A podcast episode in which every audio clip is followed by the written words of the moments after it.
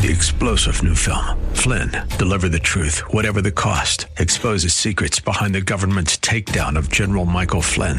Flynn knew what the intel world had been up to. He ordered the first audit of the use of contractors. This set off alarm bells. He told the truth. He was the most dangerous person for Donald Trump to hire. They had to get rid of Flynn.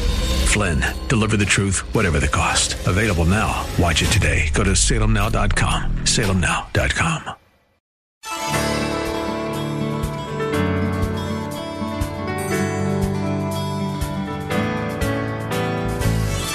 Hello and welcome as we lift up Jesus with Pastor Dudley Rutherford.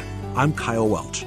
It is recorded in the book of John that Jesus once said, If he is lifted up, he will draw all people unto himself. Christ's death, resurrection, and ascension are all linked to this glorious exaltation, and it is a call made to the entire world. No class, social status, race, or gender is excluded from this declaration. That is why we lift up the name of Jesus on this program every day. Our teaching pastor is Dudley Rutherford, and we join him right now with today's message.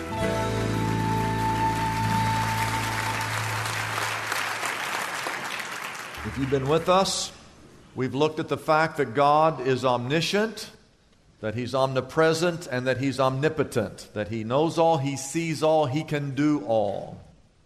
And as a result of Yahweh, God, we are to worship Him, serve Him, honor Him, and today the message is we are to share Him. So take your Bibles and your outlines and follow along. I think most of you know this, but God put it on my heart a burden to win the city of Los Angeles to Jesus Christ. People need the Lord. As you read through the Bible, there are three cities that you read about all the time. The first one is Rome. In fact, there's a book in the Bible called Romans. It's a letter that Paul wrote to all the people who lived in Rome. Rome, at the time of Jesus Christ, when Jesus walked on the earth, you may or may not know this, but at that time, Rome was the largest city in the world at that time. When Paul wrote the book of Romans, at that time, he had never been there. He was just writing to the people who lived there. If you read Romans chapter 1 and you read Romans chapter 15, it's very interesting as you read through. There's one thing that keeps coming out as you read those two chapters that Paul had this yearning, this longing. He wanted to go to Rome. You see it over and over again in his writings. Now, why would he want to go to Rome, the largest city in the world? Well, because he knew it was a city of influence. He knew it's where the world lived. But he also realized it was a place that needed to hear the gospel of Jesus Christ. And so as you read, you see this desire that he had to get there so he could preach the gospel of Jesus Christ. The second city, write this down, that you always see in the Bible is the city of Jerusalem. Jerusalem is the center of Christianity, it is the center of the Bible. And in Luke chapter 19, verses 41 through 44, the Bible says, as Jesus uh, approached Jerusalem and he saw it, the Bible says that he wept over it. Now, why would Jesus weep over this city of Jerusalem? Well, because he loved Jerusalem. It was the city of God, it was the birthplace of Christianity. But the reason he was weeping was because he knew of the coming destruction of this city because they were going to reject him as the Messiah. And so he wept over the city. The third city in the Bible that I see is the city of Nineveh. Everybody say Nineveh. Now, Nineveh, you find it in the Bible, specifically in the book of Jonah. And what I want you to know about Nineveh is that 600 years before Rome, Nineveh, for a 50 year window, was the largest city in the world. And today, that's on the outskirts of Mosul, modern day Iraq. And God called Jonah in Jonah chapter 1, the word of the Lord came to Jonah go to the great city of Nineveh and preach against it because its wickedness has come up before me. Now, you know the story. God called Jonah to go preach to Nineveh, this great city, and he decides to run away from God. And he takes this boat ride, and a storm comes up. They blame him for the storm, so they throw Jonah overboard, hoping that the storm stops. And a big fish comes and swallows Jonah, and he's inside the belly of the fish for three days and three nights. And even the fish gets sick of Jonah and spits him out on the shore. And then, as you read the book of Jonah, Jonah goes back to this great city of Nineveh Again, one of the largest cities in the world. And the Bible says that the entire city gives their life to God. And I, I want you to know how desperately I long. Wouldn't you like to see revival come to the city of Los Angeles? Oh, oh, oh. Can, can you imagine if every single person in this city gave their life to Jesus Christ? There's something about the cities that draw us to want to lift up Jesus, that the masses might come to know him as Lord and Savior. There's several reasons. Write these things down. We're going to go through them real quick. First of all, the people. The people are in the city. We have right now in the United States of America 10 cities that have over 1 million people in population. China has 200 cities that have 1 million people. China is a big place. They have a thing called megacity. A megacity are when several cities join together and form a metropolitan area like Los Angeles, like New York. A megacity has 10 million people in it. And currently, today, around the world, there are 37 metropolitan areas that have over 10 million people in it. Number two, the nations are in the city. You know, in every city, in large cities, you have people from all over the world.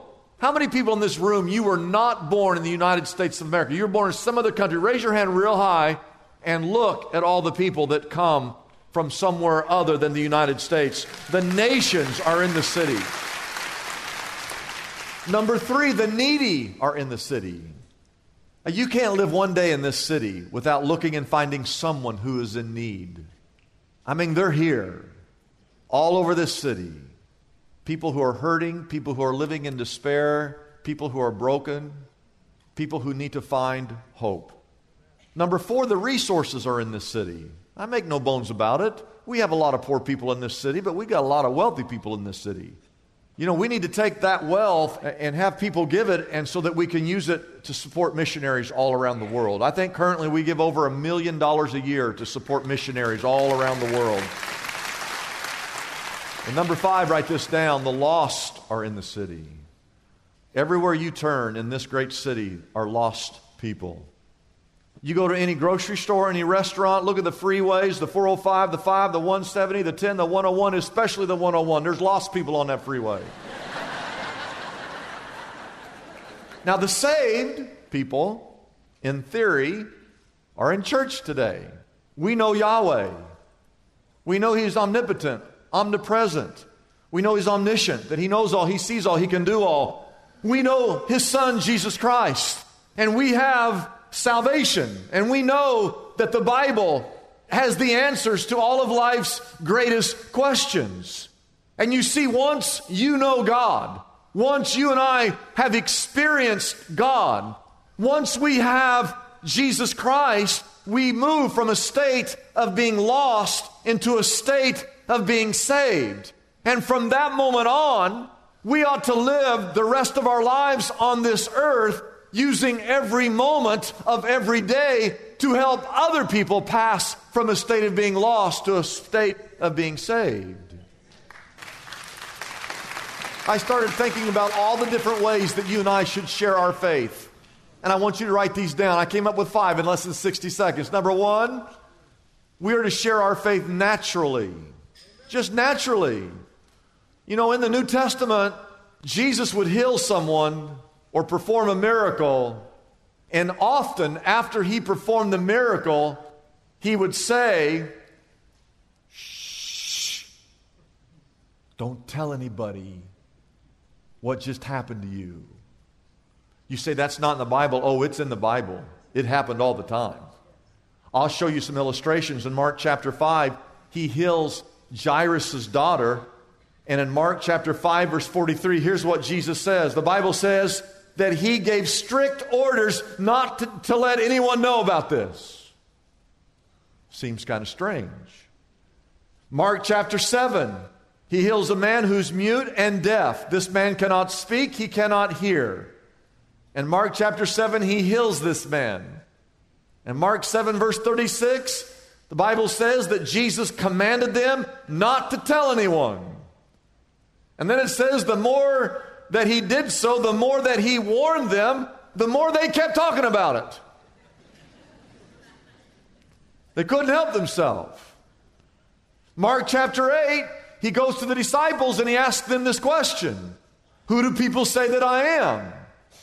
They said, Well, some people think you're John the Baptist, some people say you're Elijah. And Jesus said, But who do you say that I am?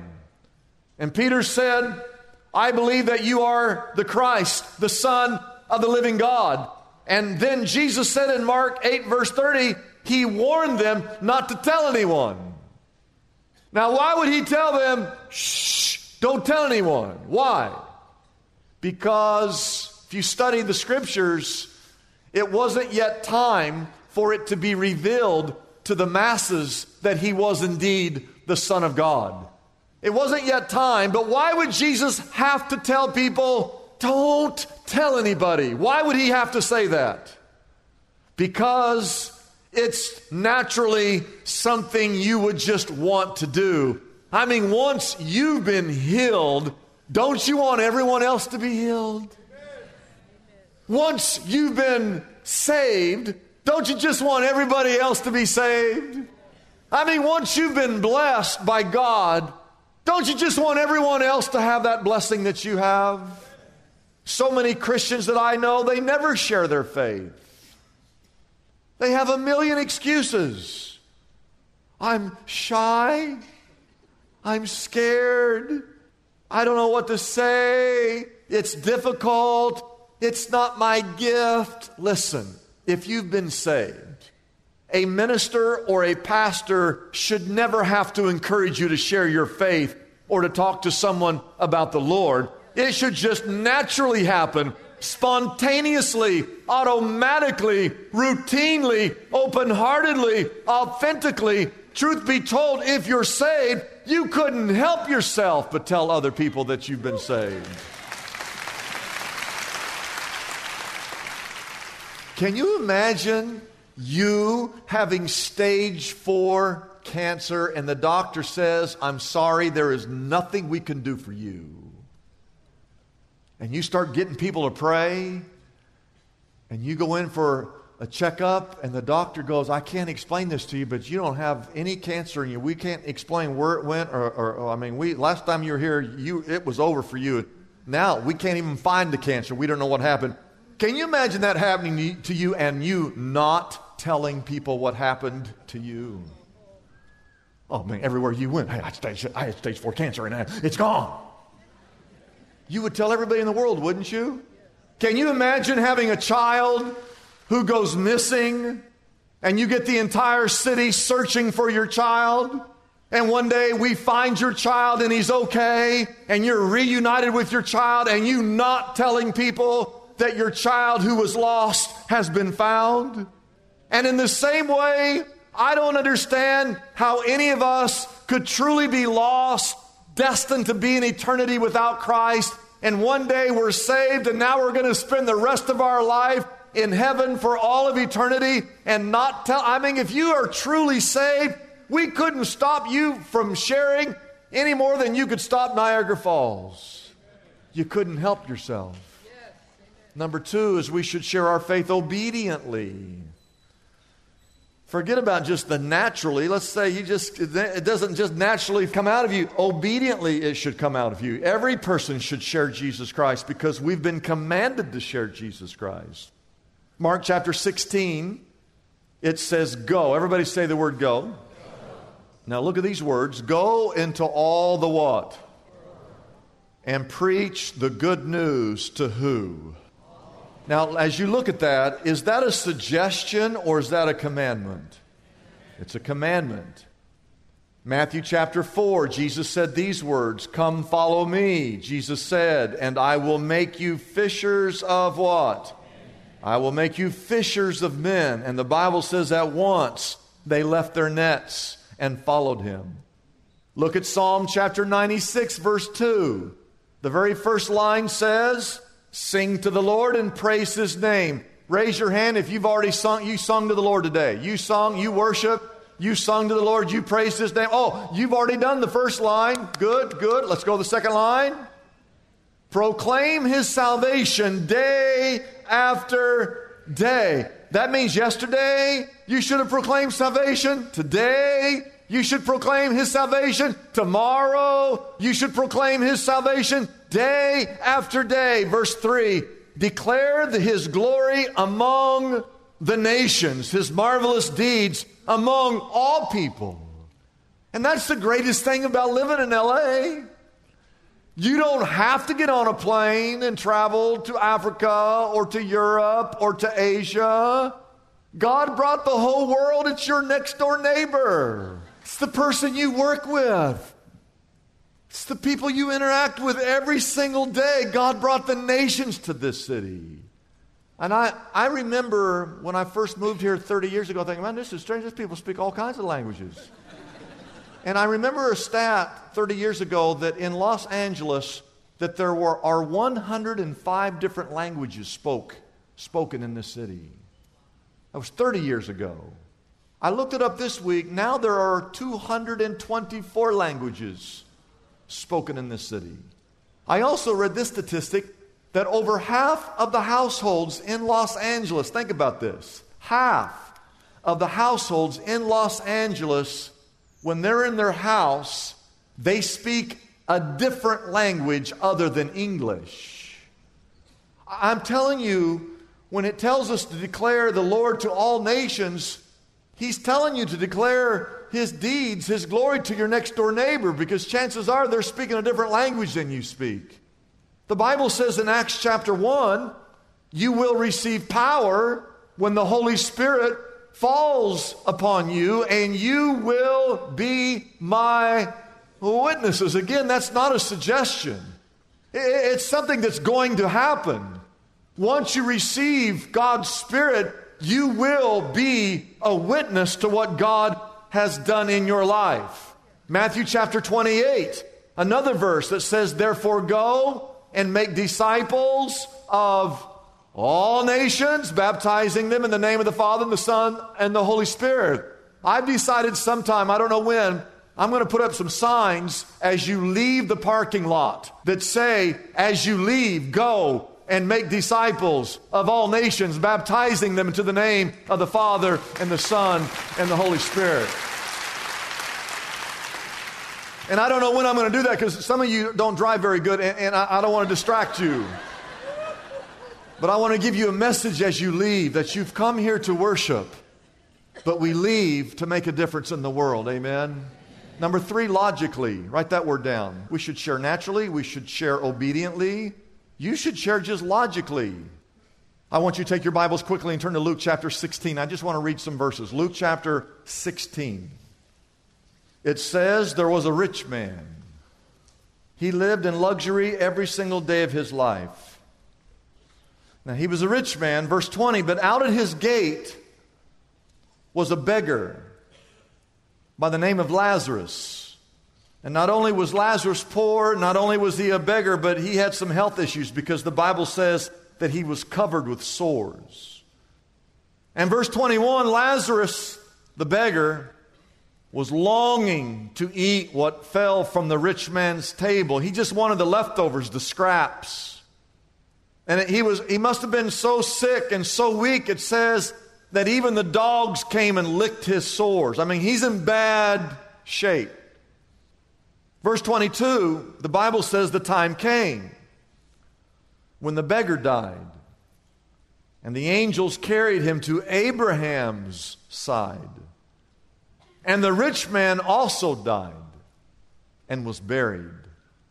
And then Jesus said in verse 23 in hell, and I just want you to know, those of you that don't think there's a place called hell, right here in the Bible, I'm pointing to it right here. Jesus said, In hell, there is a place called hell.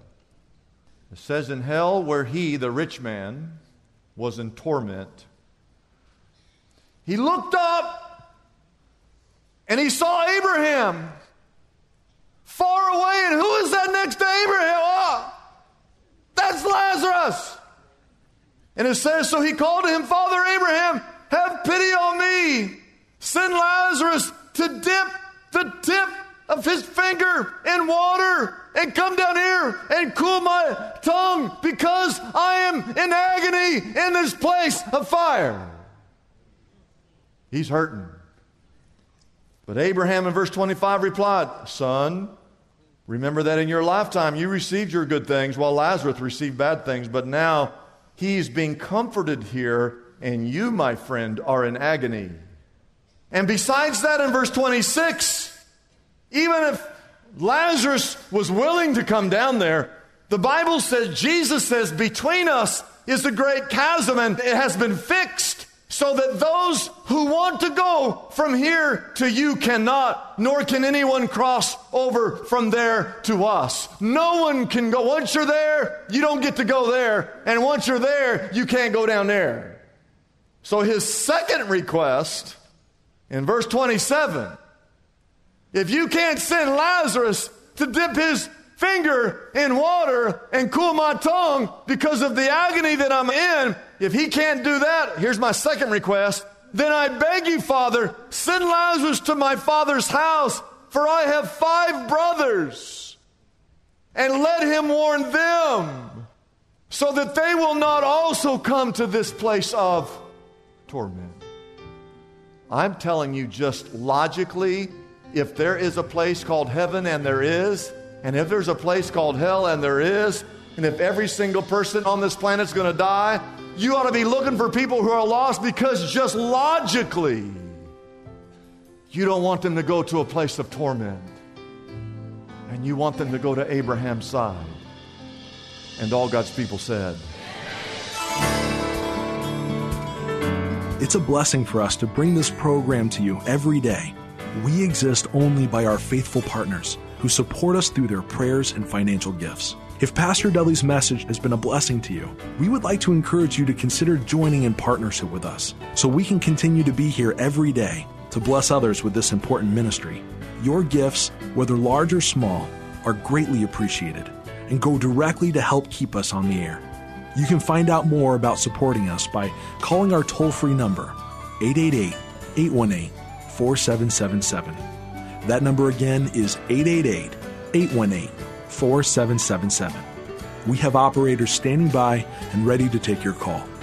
You can also support us by going to our website, liftupjesus.com forward slash reach. That address again is liftupjesus.com forward slash and then the word reach. The secret to overcoming any obstacle you are facing today is revealed through one of the most extraordinary victories ever recorded in the Bible the Battle of Jericho. Joshua and the Israelites followed God's unusual plan to walk around the heavily fortified walls of Jericho for seven days. The Lord promised that at the end of those seven days, He would cause the walls of that famed city to fall, allowing His people to take possession of the Promised Land.